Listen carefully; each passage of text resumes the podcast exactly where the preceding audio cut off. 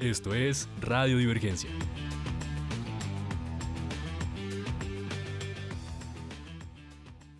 Hola a todos y todas, bienvenidos a una nueva edición de Radio Divergencia. Eh, estamos aquí con unas de nuestras invitadas, nuestra primera panelista del día de hoy. Carol, ¿cómo estás? Muy bien, eh, emocionada de poder aportar a este debate que nos, que nos compete el día de hoy. Muchísimas gracias. ¿Cómo estás, Sofía Taborda? Hola Arturo, estoy muy emocionada de estar acompañándolos el día de hoy y a hablar de un tema tan importante que es para esta facultad y para tal como nuestra disciplina, que es la economía del cuidado. También nos acompaña Vanessa Rodríguez. Vanessa, ¿cómo estás? Hola Arturo, bien, también muy emocionada por este espacio. Vale, muchas gracias. Y también nos acompaña Aileen. ¿Cómo estás, Aileen? Súper feliz de poder estar presente y muchas gracias por la invitación. Y con esta presentación de todos, estudiantes de economía, absolutamente, vamos a dar paso a nuestra siguiente sección, Entre líneas. Entre líneas. A propósito del tema de la economía del cuidado, el día de hoy hemos reunido tres principales noticias y la primera es acerca del proyecto de ley del Ministerio de la Igualdad. Aileen, cuéntanos un poco más sobre esto. Bueno, esta genial noticia es de el 4 de enero del 2023. El presidente y la ministra de Igualdad, Francia, en el Chocó Itzmina, presenta este nuevo proyecto de ley del Ministerio de la Igualdad. Este va a pertenecer a la rama ejecutiva y su principal objetivo es la formulación y ejecución de políticas que promueven la eliminación de las desigualdades económicas, sociales y políticas. Mm, respecto al cuidado, una de las cosas más interesantes es que en este proyecto de ley, en el artículo 6, se menciona que se crea el Sistema Nacional de Cuidado que busca distribuir, reconocer y recompensar el trabajo de cuidado no remunerado y también el que ya se encuentra remunerado. Busca que las responsabilidades se distribuyan de manera equitativa. Pero si nos preguntamos de dónde surge esta buena idea, en términos generales surge para mitigar desigualdades, inequidades e injusticias sobre las comunidades más vulnerables. Entre estos grupos está lo que nos conviene ahorita, que es el grupo de las mujeres, también están grupos como el LGTBI, también eh, comunidades eh, de otras zonas del país. También en específico, el Ministerio de Igualdad eh, se crea por las cifras, por ejemplo en el DANE, se menciona que el desempleo de las mujeres alcanzó el 13.8 frente al 8.9 en los hombres, esto antes de pandemia. Una vez ya en pandemia, esta brecha aumenta y podemos ver que diferentes cifras muestran la necesidad de que surja ese Ministerio de la Igualdad con el fin de llevar a cabo unas soluciones y proyectos. Cabe recalcar que todavía falta pasar el presupuesto para que se lleven a cabo estos proyectos eh, por parte del ministerio. Muchísimas gracias, Aileen. Definitivamente un proyecto de ley al que le debemos hacer seguimiento y mm, pues analizar si realmente va a cumplir los objetivos que propone. Como segunda noticia, tenemos que el trabajo del cuidado no remunerado, la TDCNR, representaría el 20% del PIB. El pasado julio, el Departamento Administrativo Nacional de Estadística, DANE, publicó la cuenta satélite de economía del cuidado, la cual fue creada por la entidad en el cumplimiento de la Ley 1413 de 2010 y que comprende la producción, distribución, intercambio y consumo de los servicios de cuidado. A partir de estos datos, el DANE, en conjunto con Consejería Presidencial para la Equidad de la Mujer y ONU Mujeres Colombia,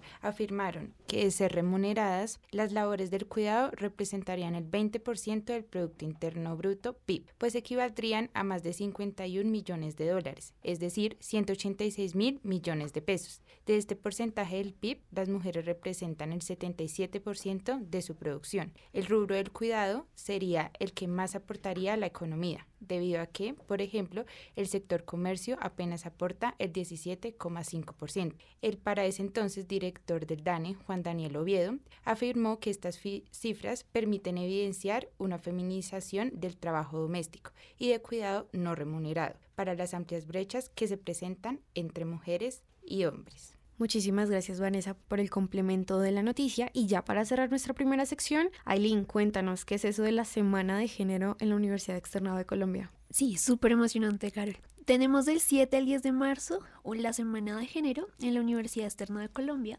en donde tendremos charlas, conferencias y talleres vivenciales que nos permitirán participar en la academia con enfoque de género. A propósito de la conmemoración del Día de la Mujer, toda la comunidad está muy invitada y los esperamos allí, porque pueden conocer más detalles en las redes sociales de la Universidad Externa de Colombia. Muchísimas gracias todos y todas muy invitados e invitadas a este gran espacio. Ya pues finalizando esta sección de Entre Líneas, le damos paso a Voces Disidentes. Voces Disidentes. Bueno, esta sección va a estar muy llena de aprendizajes porque hoy vamos a tratar un tema muy importante y es por qué los economistas nos debemos preocupar por la economía del cuidado. Y como sé que muchos de nuestros oyentes también estarán preguntándose un poco acerca de estos conceptos que son ah, hoy en día muy importantes, Sofía y Vanessa nos van a introducir algunos de los conceptos importantes. Bueno, Arturo, vemos importante para que nuestros oyentes entiendan un poco más de este tema, darles algunas definiciones, tales como qué es el trabajo del cuidado, el cual comprende en dos tipos de actividades presupuestas, el cual es uno la actividad de cuidado directo, que es personal y relacional, tales como darle comer a un bebé o cuidar a una persona que está enferma en tu casa y las actividades de cuidado indirecto, las cuales son como cocinar y limpiar una casa. Adicionalmente, encontramos el trabajo de cuidado remunerado, el cual es realizado por trabajadores y trabajadores del cuidado a cambio de una remuneración o beneficio. Estos generalmente son salarios y estos comprenden una gran diversidad de trabajadores de servicios personales como el personal de enfermería, el personal médico, trabajadoras y trabajadores del cuidado personal también. Ahora, adicionando también está el trabajo de cuidado no remunerado, el cual incluye tareas domésticas como cocinar, limpiar y demás, en las que mm, no se mm, da una paga por estas. En cuanto a la división sexual del trabajo, esta se refiere principalmente a la manera en que cada sociedad organiza y la distribución del trabajo entre hombres y mujeres, según los roles de géneros establecidos que se consideran apropiados para cada sexo. Y por último, eh, la brecha de género, en donde existe una distancia entre las mujeres y los hombres respecto a un mismo indicador. Y también la persona cuidadora, quien es la que se entiende como aquel cuidador familiar que se encarga de un familiar, amigo o vecino. Muchísimas gracias, pero yo creo que además de estos conceptos tan importantes sobre el tema, eh, es importante aterrizarlo en números, ¿no? En estadísticas. Y Carlos va a ayudar con eso.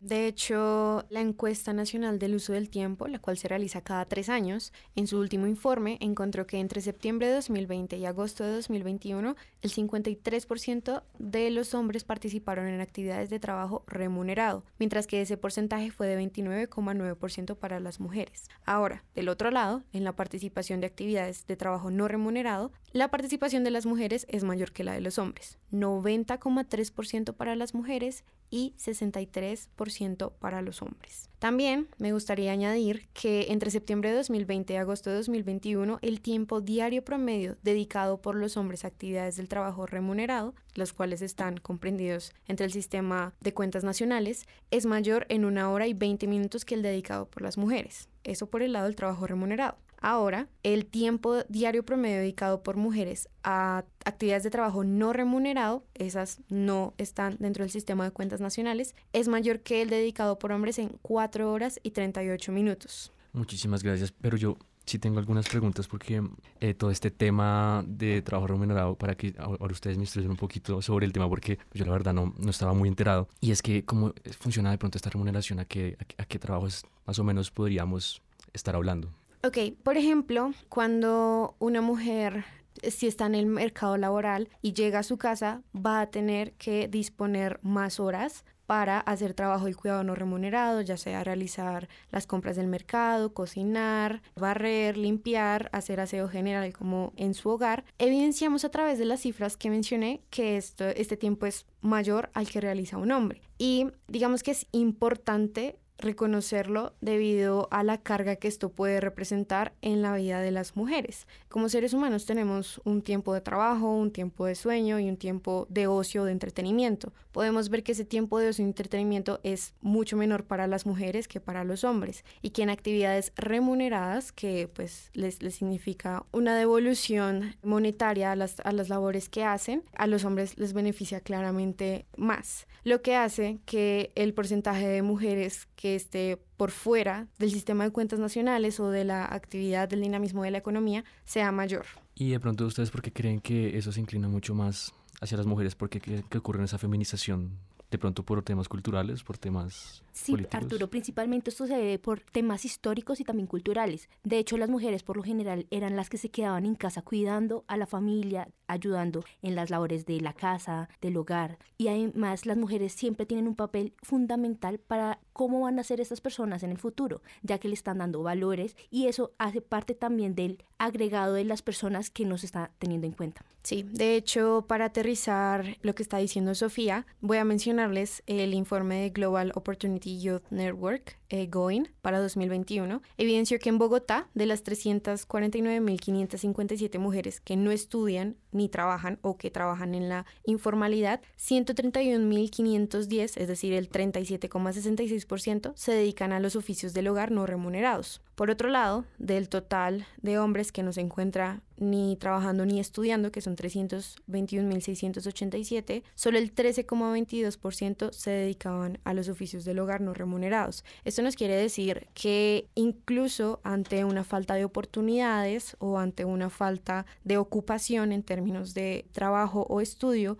los hombres van a tender más a ir hacia esa búsqueda del sustento que las mujeres. Las mujeres se, se van a quedar, no por voluntad, no por decisión propia, pero se van a quedar desarrollando labores del hogar que no son remuneradas. Y por esa misma tendencia, ¿creen que entonces es necesario que el Estado empiece a implementar políticas enfocadas al género? Muy necesario. De hecho, una de las políticas públicas que es bastante mm, aplicable al tema son las manzanas del cuidado, que es un proyecto que se origina en el periodo eh, de Claudia López.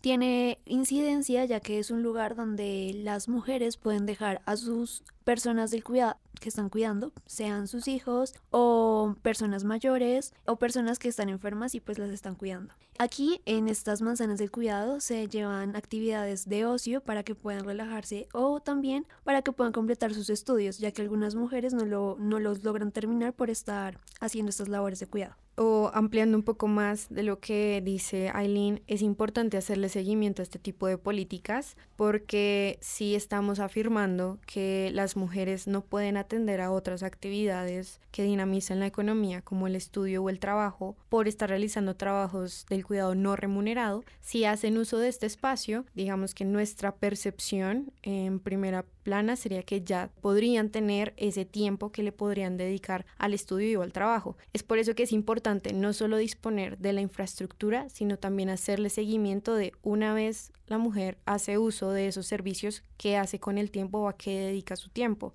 para ver si efectivamente pues las manzanas del cuidado están realizando un impacto significativo sobre la vida y el desarrollo de la vida de las mujeres. Pero mira que estas iniciativas yo creo que están tomando mucha fuerza y más por temas de gobernanza ahorita, con la creación, por ejemplo, del Ministerio de la Igualdad y con esa intención que tiene el gobierno de turno en cuanto a corregir de pronto esas, esa feminización de ciertos sectores de trabajo. ustedes les parece, dentro de lo que han escuchado de pronto del gobierno, que la manera en cómo ellos lo están pensando, de pronto tomar esa, esa, creación del Ministerio de la Igualdad y todas esas cosas, como que terminan teniendo un impacto a corto plazo o creen que tal, vez más debe ser más por medio de incentivos o necesariamente con de pronto políticas muy muy de decir esto debería ser así entonces vamos a o sea más que con incentivos con medidas muy concretas aquí creo necesario que se necesitan de todos los tipos de armas por decirlo así ya que es un tema que por mucho tiempo se dejó olvidado. De hecho hay un espacio gigante en la economía para poder investigar sobre estos temas esto hace que entonces se necesite todo un poco. Digamos, en las políticas públicas es necesario para que se mantenga algo estructural, pero también es necesario cambiar la perspectiva que tienen las personas sobre este tipo de temas, donde por el hecho de ser mujer te corresponden este tipo de, de actividades cuando no debería ser así. Y también siento que no es un fenómeno solo de Colombia o del como del político que está de turno, es un movimiento un poco más mundial. Se están viendo un poco alejado de, de, las políticas de la economía del cuidado, se están viendo todo el debate de la ley de cuotas, de la importancia de las mujeres en cargos directivos o de mm, la importancia de tener más tiempo de ocio para pues poder dinamizar la economía. Pero aterrizándolo hacia la economía del cuidado, algo que a mí me parece muy importante es que sin el cuidado no se puede producir y reproducir lo que es el capital humano. Si no disponemos de las comidas diarias, si no disponemos de un espacio adecuado, si no disponemos de el cuidado en general, no vamos a poder producir y reproducir lo que es el capital humano, en donde podemos encontrar el conocimiento de las personas. Tal vez yo sí tengo una pregunta que yo creo que también muchos hombres, más allá de la intención que se han hecho o de la buena fe que tengan, ¿qué le dirían ustedes a esos hombres que están diciendo de pronto por qué nos tenemos que ver afectados por una tendencia histórica, justo que aterrizamos en esta época, siendo de pronto teniendo desventajas en este, en este tiempo en materia de oportunidades, de pronto en materia de, de que los, no sé, la tendencia normal del mercado está dando algo y pues de medidas así de pronto pues hay hombres que consideran que podrían ser injustas. ¿Ustedes qué, más o menos, qué le dirían a ellos? Algo que a mí me parece muy importante y es un concepto que desde el día en que lo escuché lo tengo muy presente y es sobre las tres R's del cuidado. Reconocer, redistribuir y reducir. ¿Qué es lo que pasa? Estamos viendo que cada vez más las mujeres se insertan en el mercado laboral, por ejemplo, pero la carga que ellas tienen, las mujeres tienen en trabajos del cuidado no remunerado, siguen una tendencia constante. Es decir, hace 20 años disponían en tiempo lo mismo en trabajos del cuidado no remunerado que ahorita. ¿Qué es lo que ha cambiado? Que ahora las mujeres están participando del mercado laboral. Entonces, eso lo podemos traducir a que las mujeres están prácticamente teniendo doble jornada laboral una remunerada y otra no remunerada. Pero ¿por qué traigo a colación las tres R's del cuidado? Porque esto es una cuestión de dejar de lado los matices o las, las percepciones que hemos tenido históricamente. ¿Qué limita, por ejemplo, a un hombre de ir a hacer el mercado? ¿O qué limita a un hombre de hacer el aseo general del hogar? No lo limita en nada si las mujeres están participando del mercado laboral o si están eh, siendo parte de la educación del país, porque si ambos están participando de la economía, porque uno tiene una más carga, bueno, las mujeres porque tienen más carga en, en trabajos del cuidado no remunerado que los hombres. Entonces, ese reconocer es primero partir del hecho que hay una problemática y que hay una desigualdad. Redistribuir tratemos que ese tiempo no tenga una amplia brecha, que no sean dos jornadas laborales, sino que al menos esté mm, repartido equitativamente entre los miembros del hogar. Y reducir es efectivamente que esa brecha para las mujeres, porque aquí ya lo hemos mencionado varias veces, esto tiende a, a, tener un mayor peso para las mujeres, que las mujeres puedan reducir ese tiempo del trabajo del cuidado no remunerado, pues por la dinamización de la economía que se están presentando. Adicionalmente, me gustaría añadir que tanto el trabajo del cuidado, sin importar si es remunerado o no remunerado, es un tema muy invisibilizado tanto para el análisis económico y político, y esto se debe principalmente a que gran parte de las personas que realizan este trabajo son mujeres, y se asume, o la sociedad asume, en muchas ocasiones que se debe a que es su responsabilidad. Sin embargo, si se va a remunerar esto, no se debe ver más que si se remunera tanto con gastos estatales o tanto o privados, sino que se logre que el tiempo libre es un para el libre desarrollo de las personas y adicionalmente estos gastos van a ayudar a crecer tanto a generar ingresos que van a aumentar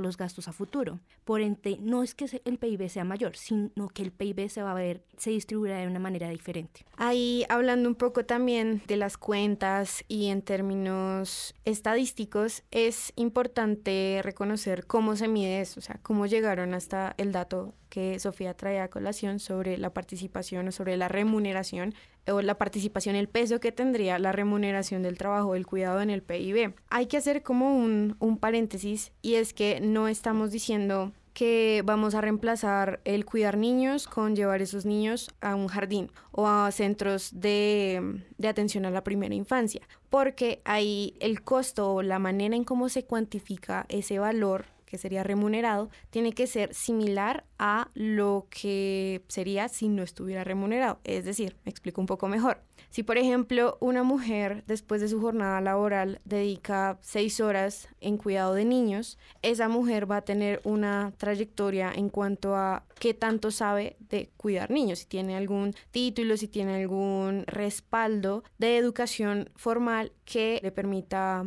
pues tener ese mayor conocimiento para cuidar niños. Si queremos empezar a remunerar eso, lo que va a pasar es que para cuantificarlo se debe tener un servicio similar, es decir, una persona, ¿cuánto le pagaríamos a una persona que tiene esos mismos conocimientos para incluir, poder incluirlo en las cuentas nacionales? Bueno, antes me gustaría hacerles como una pregunta a nuestros oyentes y también a nuestros panelistas, si no se dieron cuenta que después de la pandemia fue cuando uno empezó a darse cuenta cuán arduo era el trabajo no remunerado en las casas. Por ejemplo, uno después del aislamiento o durante el aislamiento se daba cuenta que uno podía pasar horas cocinando, limpiando y eso demanda mucho, mucho tiempo y eso también agota mucho. Y es ahí cuando uno se da cuenta quién en la casa es el que realiza más estas tareas. No sé si les pasó a ustedes que en su casa tocó no, mira, tú tienes que ayudar en esto y esto, y vámonos a dividir un poquito más las tareas, o si no vamos a explotar en este caos y además todos encerrados. No sé qué, cómo fue la situación de ustedes. Yo sí tenía una pregunta. ¿Quién es el que remunera esto? ¿El Estado? ¿Quién lo remunera? Antes de, responder a tu pregunta, Arturo, me gustaría aterrizar lo que nos acaba de decir eh, Sofía en términos de cifras, y es que la encuesta nacional del uso del tiempo, que se practica cada tres años o que se realiza, se lleva a cabo cada tres años, observaron que a comparación del periodo 2016-2017, las mujeres en 2020-2021, es decir, periodo pandemia, incrementaron el tiempo del trabajo no remunerado diario de 6 horas y 52 minutos a 7 horas y 44 minutos, siendo este un incremento de 52 minutos diarios estadísticamente significativo. Es decir, que la pandemia le incrementó a las mujeres en cuidado no remunerado 52 minutos diarios, 52 minutos que pudieron estar trabajando, que pudieron estar dedicándolo al estudio o simplemente actividades de ocio o al descanso. Y esto se vuelve un poquito más grave cuando miramos la estadística del lado de los hombres, porque los hombres tuvieron una disminución al comparar los dos periodos. Es decir, que entre el periodo 2016-2017 y el periodo 2020-2021, ellos pasaron de 3 horas y 19 minutos a 3 horas y 6 minutos. Es decir, en periodo pandemia ellos redujeron su tiempo de trabajos del cuidado no remunerado. Por esto podemos afirmar que efectivamente la pandemia eh, golpeó o impactó fuertemente a las mujeres en términos de, del tiempo que ellas dedicaban para el trabajo del cuidado no remunerado. Bueno, y para resolver tu pregunta, esto se puede remunerar tanto en gasto privado o como gasto estatal. Pero hay que tener en cuenta que al dar este ingreso es distribuir el ingreso a favor de las mujeres o de la persona que realiza esta acción. No es reconocer un PIB invisible. De hecho, es gastar en un derecho de, de la ciudadanía que puede ser tanto económica o puede ser como valorarle otros derechos, otras facultades de poder realizar otras actividades. Bueno, pero entonces esta, mm, este tipo de políticas de género, pues hemos visto que muchas veces terminan, o sea, pueden, pueden terminar excluyendo de pronto a minorías de hombres necesariamente por corregir esas mayorías de, de, grupos de mujeres que están siendo afectadas. Ese tipo de externalidades, ese tipo de consecuencias en base a proteger a un grupo, ¿no pueden llegar a afectar a los hombres? Bueno, considero que siempre una política va a traer sus pros y sus contras para un grupo de la sociedad, como también sus beneficios. Pero también hay que mirar que necesariamente a lo largo de la historia se ha omitido por ese hecho de, de no enfatizar que en este momento es, eso es necesario, al punto de que, por ejemplo, en ONU, la ONU Mujeres mencionaba que el PIB, el peso, volviéndolo al PIB, está entre el 10 y un 39% del Producto Interno Bruto, que puede pesar incluso más que el comercio o el, o el sector manufacturero. manufacturero.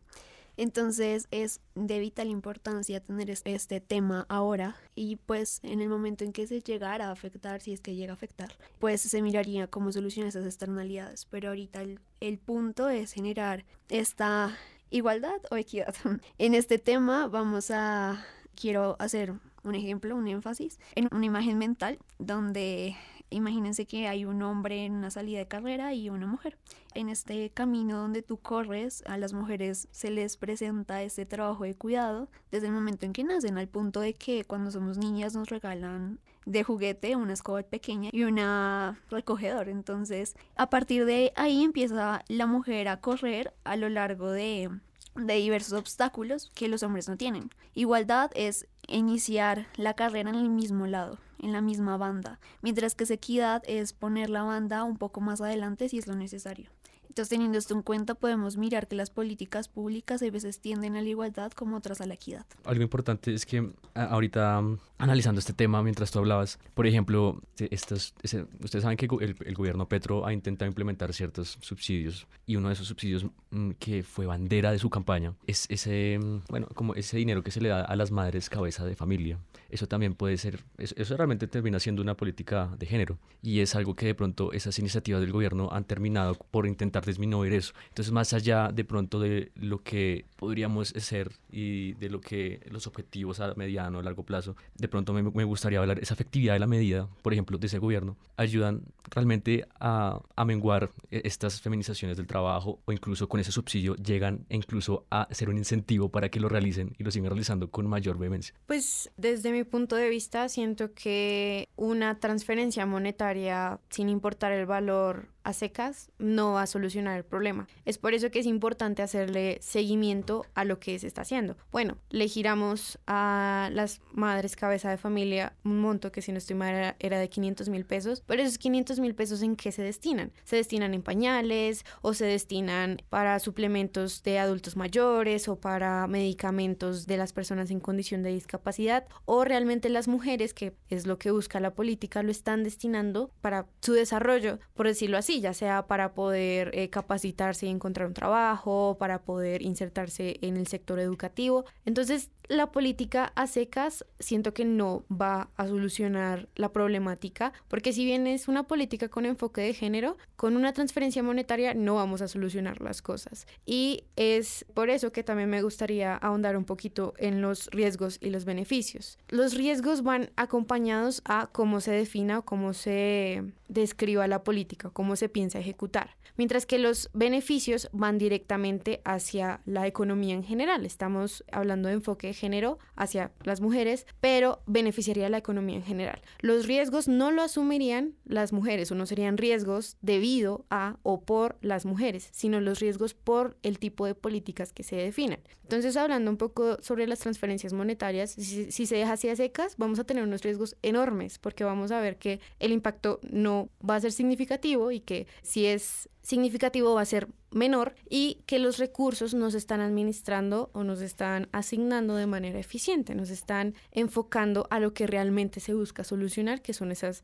grandes brechas de género. Bueno, yo creo que definitivamente es un tema largo y más porque no solo estas iniciativas, no solo estas políticas que implementa el gobierno Petro, hasta ahora es un inicio, hasta ahora es un inicio de lo que se intenta hacer y pues como tú dices, una transferencia no soluciona las cosas, los problemas que atañen desde hace miles de años, de hecho, porque esas tareas enfocadas bueno, que normalmente toman la, toma la mujer. Es un problema, mm, es que ni siquiera de Colombia, ni siquiera del último siglo, es un problema histórico, pero increíblemente de, mucho tiempo. Entonces, con estas, más o menos esas conclusiones, ¿a, qué podemos llegar? ¿A qué podemos llegar como para ahondar, terminar de establecer las prioridades que se deben tener en materia de género y en materia de esta economía del cuidado, como para darle a nuestros oyentes una idea de lo que este debate puede llegar a proveer a la, gente. Sin duda es un tema muy extenso, donde en serio hay un hueco donde se puede hacer muchas cosas. Yo creería que una de las prioridades es esto del tema del cuidado, porque es algo que tiene mucho de dónde cortar y se necesita que las mujeres tengan esta garantía, porque si no las estaríamos encerrando si de una manera, primero, no, los subsidios no son suficientes, como mencionaba Carol, pero además, sin este subsidio tampoco les pueden dar un trabajo que garantice un sueldo bueno, porque en las entrevistas, si tienes hijos, eres menos posible que te contraten, es menos posible que te contraten. Después, entonces, tienes que quedarte en tu casa, entonces eh, esto solo es un ciclo que se repite. También un tema muy importante es sobre la brecha salarial que se da y también considero que la cultura hay que cambiarla, hay que cambiar el chip. Eh, sí, también quisiera traer a colación que el hecho de la igualdad de género beneficia a los hombres, pues según diversas estadísticas muestran que en los países que tienen eh, mayor igualdad de género, la calidad de vida de los hombres mejora ya que si los hombres participan en las tareas del hogar y en el cuidado de sus hijos, tienen menores índices de depresión y también disminuye su consumo de alcohol y tabaco. Entonces es algo beneficioso para los hombres.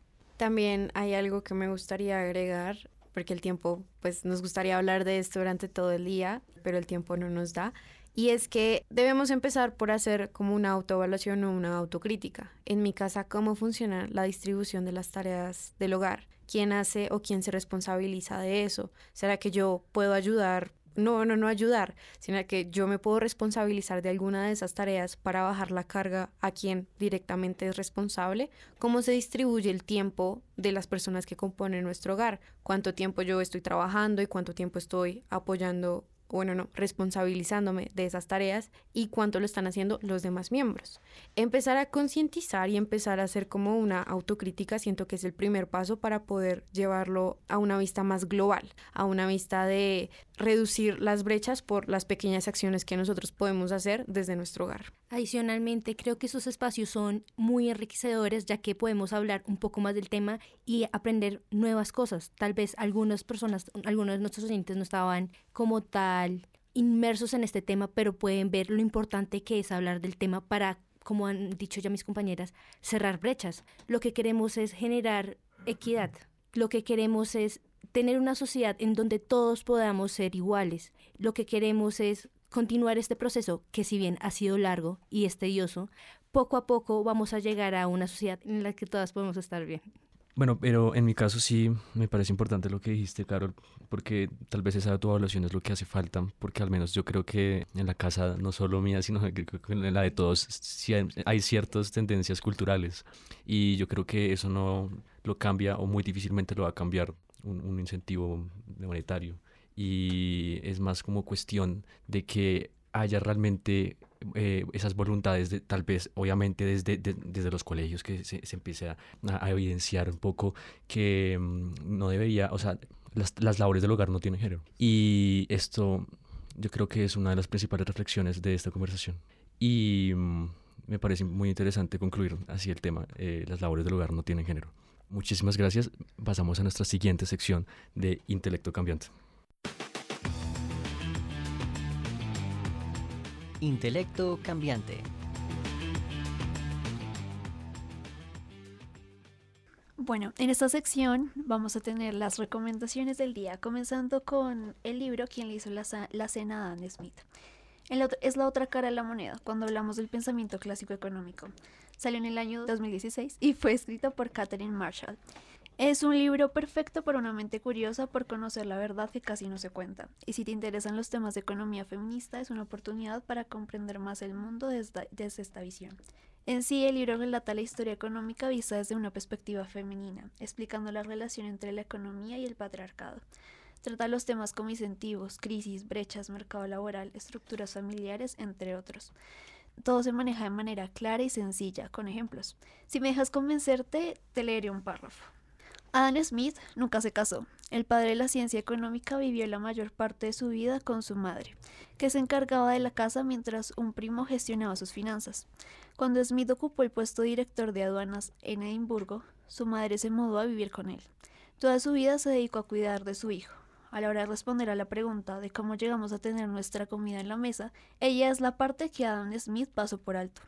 En la época en la que Adam Smith escribió sus teorías, para que el carnicero, el panadero y el cervecero pudieran ir a trabajar, era condición sine qua non que sus esposas, madres o hermanas dedicaran hora tras hora y día tras día al cuidado de los niños, la limpieza del hogar, preparar la comida, lavar la ropa, servir de paño de lágrimas y discutir con los vecinos. Se mire por donde se mire, el mercado se basa siempre en otro tipo de economía, una economía que rara vez tenemos en cuenta. Adam Smith logró, logró, responder la pregunta fundamental de la economía, solo medias. Si tenía asegurada la comida, no era solo porque los comerciantes sirvieran a sus intereses propios por medio del comercio. Adam Smith la tenía también asegurada porque su madre se encargaba de ponérsela en la mesa todos los días. Este párrafo espero los haya convencido y lean quién le hizo la, la cena a Adam Smith. Y para continuar con este espacio, vamos a seguir con la recomendación de un observatorio llamado La Omega. Bueno, les quiero hablar sobre la OMEC, que es el Observatorio de Mujeres y Equidad de Género de la ciudad de Bogotá, el cual está bajo la Secretaría Distrital de la Mujer. Esta OMEC es una herramienta estratégica para la toma de decisiones, la recuperación, el ordenamiento, análisis, interpretación y difusión de información concierne a la situación de las mujeres que habitan en la ciudad capital. De hecho, la UMEC cuenta con diferentes plataformas en donde podemos hacer cursos, si están interesados, también pueden acceder a datos o a investigaciones de las personas que trabajan en este. Es muy interesante para todos los ciudadanos y que también es de suma importancia para los habitantes que viven en esta ciudad. Y por último tenemos un recurso web. Vanessa. Sí, la página de Cuidado y Género de la Universidad Javeriana. Este proyecto Cuidado y Género es una iniciativa desarrollada por la Pontificia Universidad Javeriana en colaboración con la Unidad de los Andes y el DANI. A través de esta página lo que se busca es un análisis multidisciplinar en donde se busque contribuir al debate público para el diseño de políticas que prioricen la inversión en servicio de cuidado y promuevan la equidad de género en Colombia. Bueno, yo tengo también una recomendación y es que hay una columna muy importante en la República que me gustó mucho, se llama sobre los pilares de las futuras pensiones y habla de que mm, pues, sin conocer realmente nada sobre el texto pues ya hay grandísimas preocupaciones por este tema pensional. El autor es Juan Pablo Herrera, es eh, decano de la Facultad de Economía de la Universidad Externado y se la recomiendo, es muy buena la columna. Y con esto terminamos esta edición de Radio Divergencia. Muchísimas gracias por escucharnos y muchísimas gracias a nuestras panelistas invitadas. Eh, muchísimas gracias, Sofía. Ay, muchas gracias a todos nuestros oyentes y además por darnos el espacio para hablar de este tema tan importante y que espero que hayan aprendido en este espacio. Desde el semillero de Economía y Género de la Facultad de Economía de la Universidad Externa de Colombia, ECOFEM, les invitamos, los y las invitamos a estar participando activamente en este tema que nos compete. Muchísimas gracias. Y también que nos sigan por todas nuestras redes sociales que aparecemos como arroba ecofemest y ahí vamos a estar subiendo información acerca de temas que nos pueden concernir, entonces para que nos sigan. Muchísimas gracias Vanessa. Muchísimas gracias también Aileen. Gracias a ti. Gracias. Y esto fue Radio Divergencia. Aquí termina Radio Divergencia.